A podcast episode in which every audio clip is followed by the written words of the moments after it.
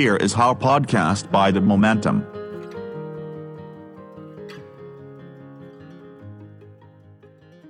สวัสดีครับ กลับมาพบกับ Here is How by The Momentum อีกครั้งหนึ่งนะครับสำหรับพอดแคสต์ Here is How ในตอนนี้เนี่ยนะครับ อยากจะชวนคุณผู้ฟังมาพูดคุยกันถึงเรื่องราว ที่จะต้องเกิดกับผู้หญิงนะครับจำนวนมากอาจจะไม่ทุกคน แต่ว่าก็แทบทุกคนนะครับ ในทุกๆเดือน นั่นก็คือเรื่องราวของสิ่งที่เราเรียกกันว่า ประจำเดือนนั่นเองครับ ถ้าย้อนกลับไปในปี 2558 นะครับ ในงานวิ่งที่ใหญ่โตมากของโลกก็คืองานวิ่งลอนดอนมาราธอนนะครับ ในตอนนั้นเนี่ยมีข่าว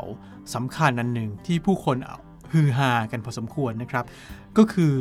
มีผู้หญิงคนหนึ่งเนี่ยเลือกจะลงวิ่งมาราธอนโดยที่ไม่ได้ใส่ผ้าอนามัย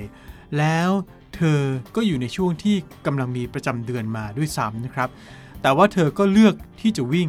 และเป็นการวิ่งโดยไร้ผ้าอนามัยนะครับ ผู้หญิงคนนั้นน่ะมีชื่อว่าคิรานคานทีนะครับ เธอเป็นมือกลองของออนักร้องอย่าง MIA นะครับ แล้วก็เป็นนักศึกษาของเออ Harvard Business School ด้วยนะครับ เธอเลือกที่จะวิ่งมาราธอนในครั้งนั้น โดยที่ไม่ใส่ผ้าอนามัย เพื่อประกาศให้โลกรู้ว่า ทั้งโลกควรจะเห็นว่าประจำเดือนเนี่ยเป็นเรื่องปกติธรรมดาของผู้หญิง แล้วก็ของผู้คนทั่วไปนะครับ มันไม่ใช่ของสกปรก ไม่ใช่ของที่จะทำให้คาถาอาคมเสื่อมหรือว่า สร้างความแปดเปื้อนเป็นมนทินอะไรเลยนะครับ เลือดก็คือเลือดธรรมดานะครับ เธอเนี่ยใส่กางเกงวิ่งสีแดงนะครับ แต่ว่าเลือดประจำเดือนสีแดงเข้ม ก็ยังไหลลงมาเปรอะเปื้อนบริเวณเป้ากางเกงของเธอ เธอบอกอย่างนี้ครับ เธอบอกว่า ฉันวิ่งมาราธอนตลอดทางโดยมีเลือดประจำเดือนไหลลงไปที่ขา ฉันวิ่งอย่างนี้ก็เพื่อพี่น้องของเราที่ไม่สามารถซื้อผ้าอนามัยมาใช้ได้ แล้ววิ่งเพื่อพี่น้องของเราที่แม้จะต้องปวดท้องประจำเดือนทว่าก็จำต้องซ่อนประจำเดือนเอาไว้ พร้อมกับแซงทำเป็นว่าประจำเดือนไม่ได้มีอยู่จริงนะครับ เธอวิ่งระยะฟูลมาราธอนด้วยเวลา 4 ชั่วโมง 49 นาที 11 วินาทีนะครับ เป็นการวิ่งที่ไม่ช้าไม่เร็วเกินไปนัก แต่ว่าสิ่งสำคัญก็คือว่าเธอวิ่งทั้งที่อยู่ในระยะมีประจำเดือน อันเป็นช่วงเวลาที่ผู้หญิงจำนวนมากอาจจะรู้สึกไม่ค่อยสบายเนื้อสบายตัวเท่าไหร่นะครับ แต่เธอบอกว่าถึงแม้ว่าจะปวดท้องแล้วก็เป็นกังวลกับการแข่งขันเนี่ย แต่เธอก็รู้สึกว่าตัวเองมีพลัง กับสิ่งที่ทำลงไปนะครับ หลังการแข่งขันเนี่ยเธอถ่ายภาพกับครอบครัวแล้วก็เพื่อนๆ โดยที่ยังสวมใส่กางเกงวิ่งที่มีรอยเลือดเปื้อนประจำเดือนออที่มีรอยเปื้อนเลือดประจำเดือนเนี่ยอยู่นะครับ แล้วก็เธอก็ยิ้มอย่างภาคภูมิใจด้วยเธอบอกว่า ในการวิ่งมาราธอนเนี่ยเราสามารถเอาชนะอาการเหยียดเพศได้นะครับคำถามก็คือว่า เอ๊ะทำไมเนี่ย คนจำนวนมากในโลกนี้ถึงได้รู้สึกว่าประจำเดือนเนี่ยเป็นสิ่งที่ไม่สะอาด หรือว่าอาจจะรู้สึกว่าเหยียดเเลือดประจำเดือนว่าเป็นของสกปรกนะครับ ทั้งที่ถ้าเราไปดูผู้ชายที่วิ่งมาราธอนเนี่ยหลายคนก็อาจจะมีเลือดไหลได้เหมือนกันนะครับ แต่ว่าไม่ใช่เลือดประจำเดือน แต่เป็นเลือดที่เกิดจากการเสียดสีนะครับ โดยเฉพาะที่หัวนมครับ ถ้าไปดูผู้ชายหลายคนเนี่ยเวลาวิ่งเนี่ยเสื้อมัน เสียดสีหัวนม แล้วก็ทำให้บางคนเนี่ยเป็นแผลถึงระดับที่เลือดไหลเลย แล้วไหลบนเสื้อ ซึ่งเห็นได้ชัดยิ่งกว่าเลือดประจำเดือนด้วยนะครับ แต่เลือดเหล่านั้นเนี่ยก็ไม่เคยถูกตั้งข้อรังเกียจเดียดฉัน ในระดับเดียวกับเลือดประจำเดือนเลยคำถามนะครับก็คือว่า แล้วแนวคิดรังเกียจ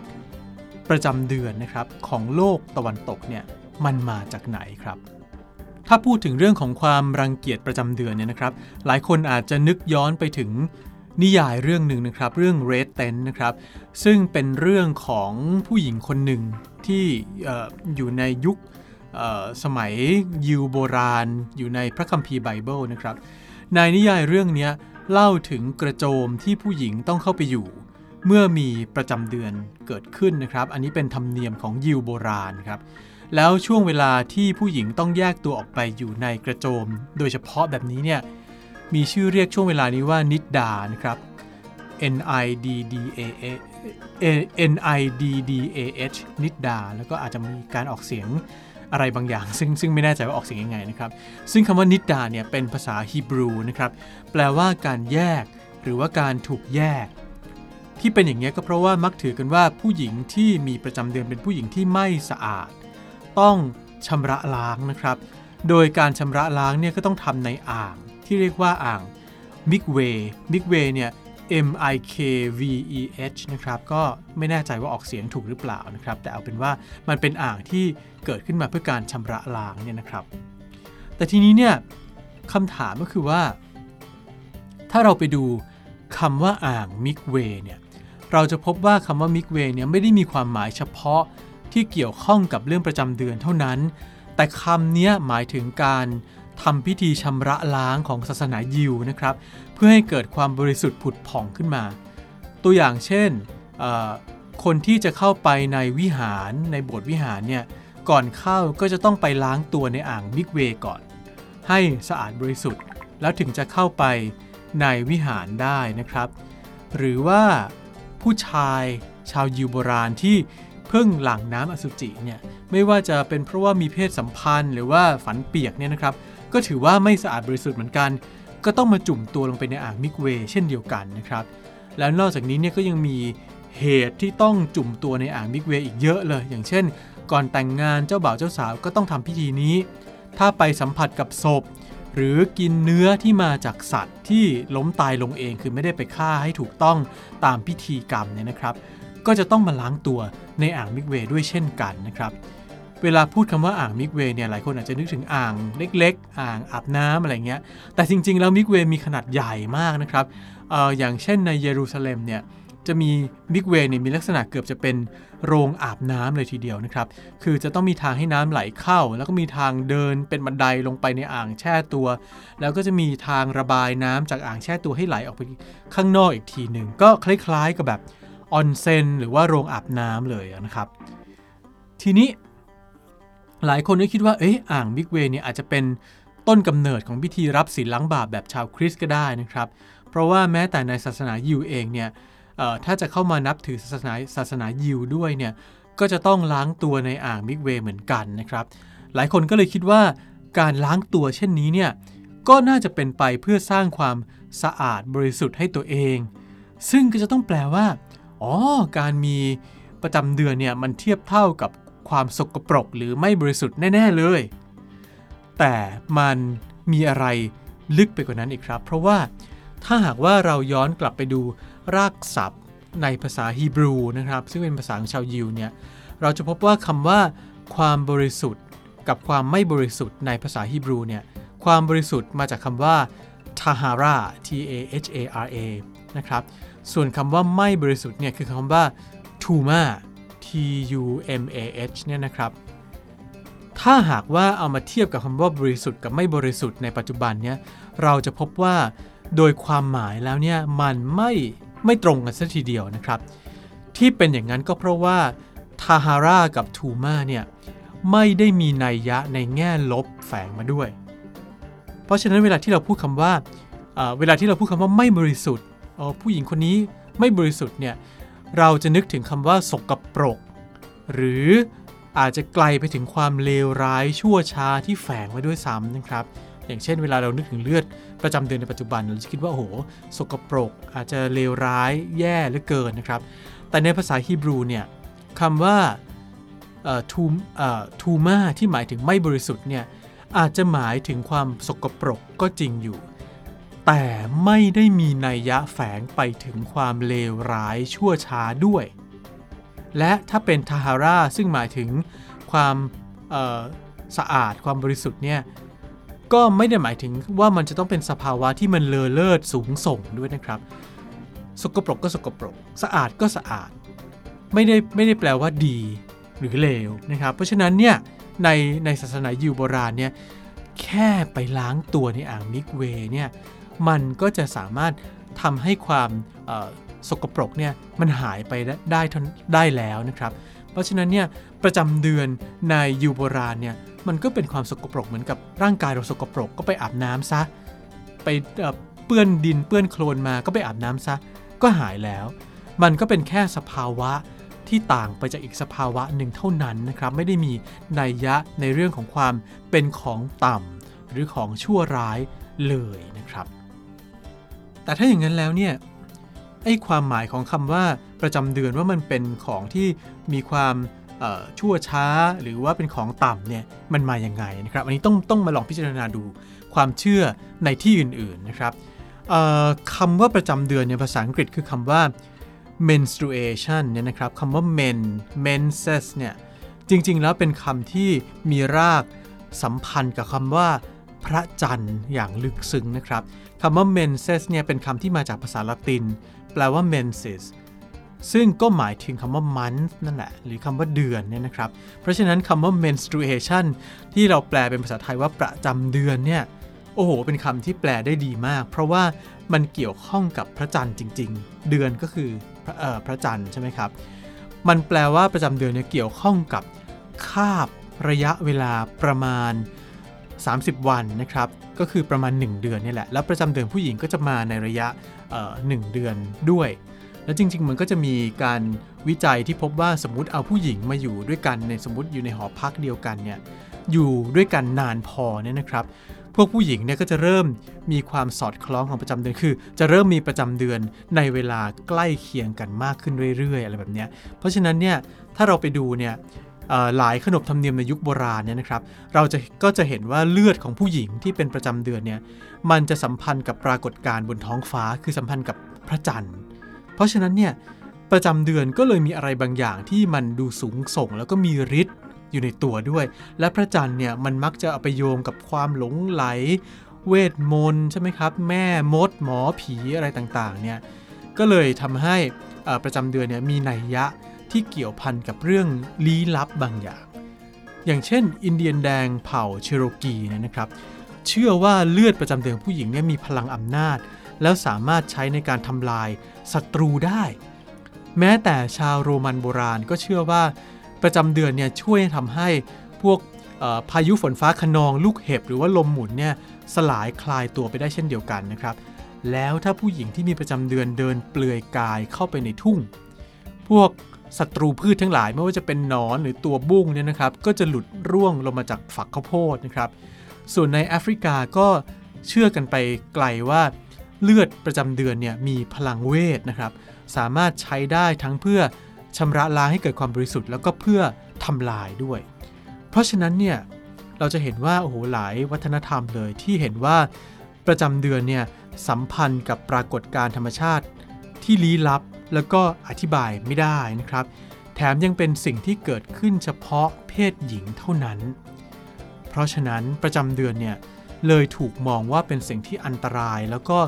คุกคามอำนาจของผู้ชายครับ โดยเฉพาะเมื่อมาถึงยุคกลางเนี่ย เมื่อศาสนาคริสต์เนี่ยเเป็นใหญ่ในยุโรปนะครับ ศาสนาคริสต์เนี่ยแน่นอนเป็นศาสนาที่มีผู้ชายเป็นใหญ่ใช่ไหมครับ เพราะฉะนั้นเนี่ย ประจำเดือนที่เคยถูกมองว่าเป็นของอันตรายเนี่ยของผู้หญิงเป็นผลิตภัณฑ์จากผู้หญิงที่เป็นของอันตรายเนี่ยก็เลยอาจจะมาคุกคามศาสนาที่มีผู้ชายเป็นใหญ่ได้ ก็เลยถูกลดรูปถูกเหยียดหยันจนกลายเป็นของต่ำที่มีความชั่วร้ายแฝงฝังอยู่ในนั้น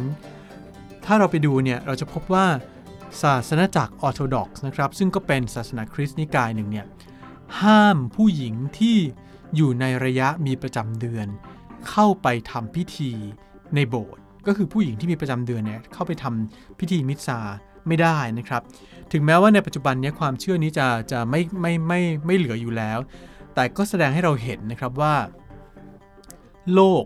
ที่ผู้ชายเป็นใหญ่เนี่ยมันเปราะบางมากขนาดไหน เพราะแค่เลือดที่ไหลออกมาจากซอกขาของผู้หญิงเนี่ย ก็ยังถูกมองว่าเป็นอันตราย ต้องห้าม แล้วก็ต้องควบคุมเอาไว้ในที่ทางเฉพาะนะครับ ซึ่งถ้าหากว่ามาดูในโลกตะวันออกเนี่ยเราก็จะเห็นคำอธิบายเรื่องประจำเดือนเนี่ยคล้ายๆกันกับโลกตะวันตกเหมือนกัน แต่ว่ามักจะเน้นย้ำไปที่ความสกปรก หรือร่างกายที่มีความเปลี่ยนแปลงบางอย่างในช่วงมีประจำเดือนมากกว่าเรื่องของอำนาจลี้ลับนะครับ ตัวอย่างเช่นเราจะเห็นว่ามีการห้าม ผู้หญิงขึ้นไปในศาสนสถานบางแห่งนะครับ อย่างเช่น ห้ามผู้หญิงขึ้นพระธาตุอย่างเงี้ย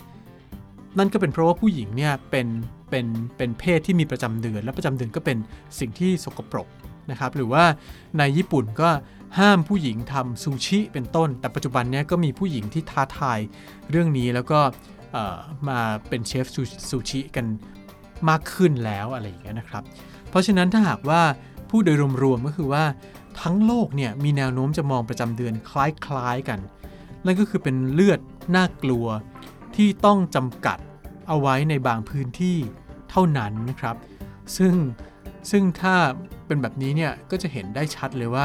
ความคิดในโลกยุคใหม่เนี่ยก็ไม่ได้ต่างอะไรไปกับยุคยิวโบราณ ที่พอเวลาผู้หญิงมีประจำเดือน ก็ต้องกันเอาไปไว้ในกระโจมแยกต่างหาก ห้ามออกมาพบปะผู้คนนะครับ เพราะฉะนั้นมันก็เลยออกจะเป็นความคิดที่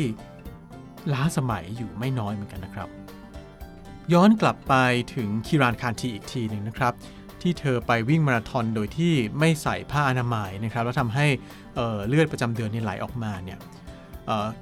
เธอก็ถูกวิพากษ์วิจารณ์ไปเยอะต่างๆ นานานะครับ แล้วก็มีทั้งคนที่เห็นด้วยแล้วก็คนที่ไม่เห็นด้วยนะครับ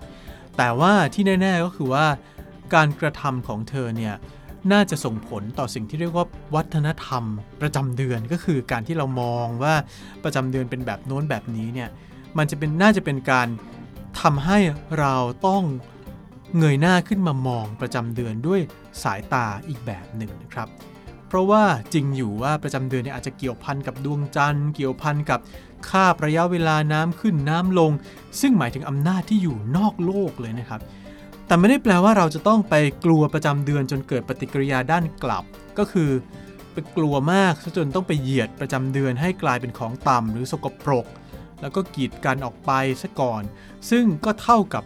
เป็นการไปเหยียดเจ้าของของประจำเดือนด้วยซึ่งก็คือผู้หญิงนะครับ การวิ่งของคีรานเนี่ยบอกเราว่าถึงเวลาแล้วที่เราควรจะมองประจำเดือนอย่างที่มันเป็นจริง ๆ นะครับ นั่นก็คือเป็นแค่ก้อนเลือดก้อนหนึ่ง ที่ถูกขับออกมาจากร่างกาย มันก็เหมือนเลือดที่ไหลออกมาจากที่อื่นๆ ไม่ได้เลวร้ายไปกว่ากัน ไม่ได้มีอำนาจเหนือไปกว่ากัน แล้วก็ไม่ได้ดีงามสูงส่งไปกว่ากันด้วยนะครับ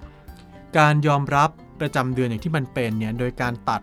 สัญญาทั้งหลายทั้งปวงทิ้งไปเนี่ยก็ย่อมไม่ใช่เรื่องง่าย เพราะว่าไอ้สัญญาพวกนี้มันก็ฝังอยู่ในวัฒนธรรมต่างๆ ของเราเนี่ยนะครับ แต่ถ้าหากว่าเราทำได้เนี่ย มันก็จะนำเราไปสู่ความเข้าใจในเรื่องอื่น ๆ ที่กว้างขวางขึ้นอีกมากนะครับ โดยเฉพาะในเรื่องที่เกี่ยวข้องกับเพศ แล้วก็ความเท่าเทียมทางเพศครับ ติดตาม Here is How Podcast by The Momentum นะครับ ได้ในหลายช่องทางนะครับ ไม่ว่าจะเป็น podcast ของ Apple นะครับ Spotify หรือช่องทางแพลตฟอร์มอื่น ๆ แต่ว่าถ้าจะให้สะดวกที่สุดนะครับ ก็คลิกเข้าไปดูใน Facebook ของ The Momentum ครับ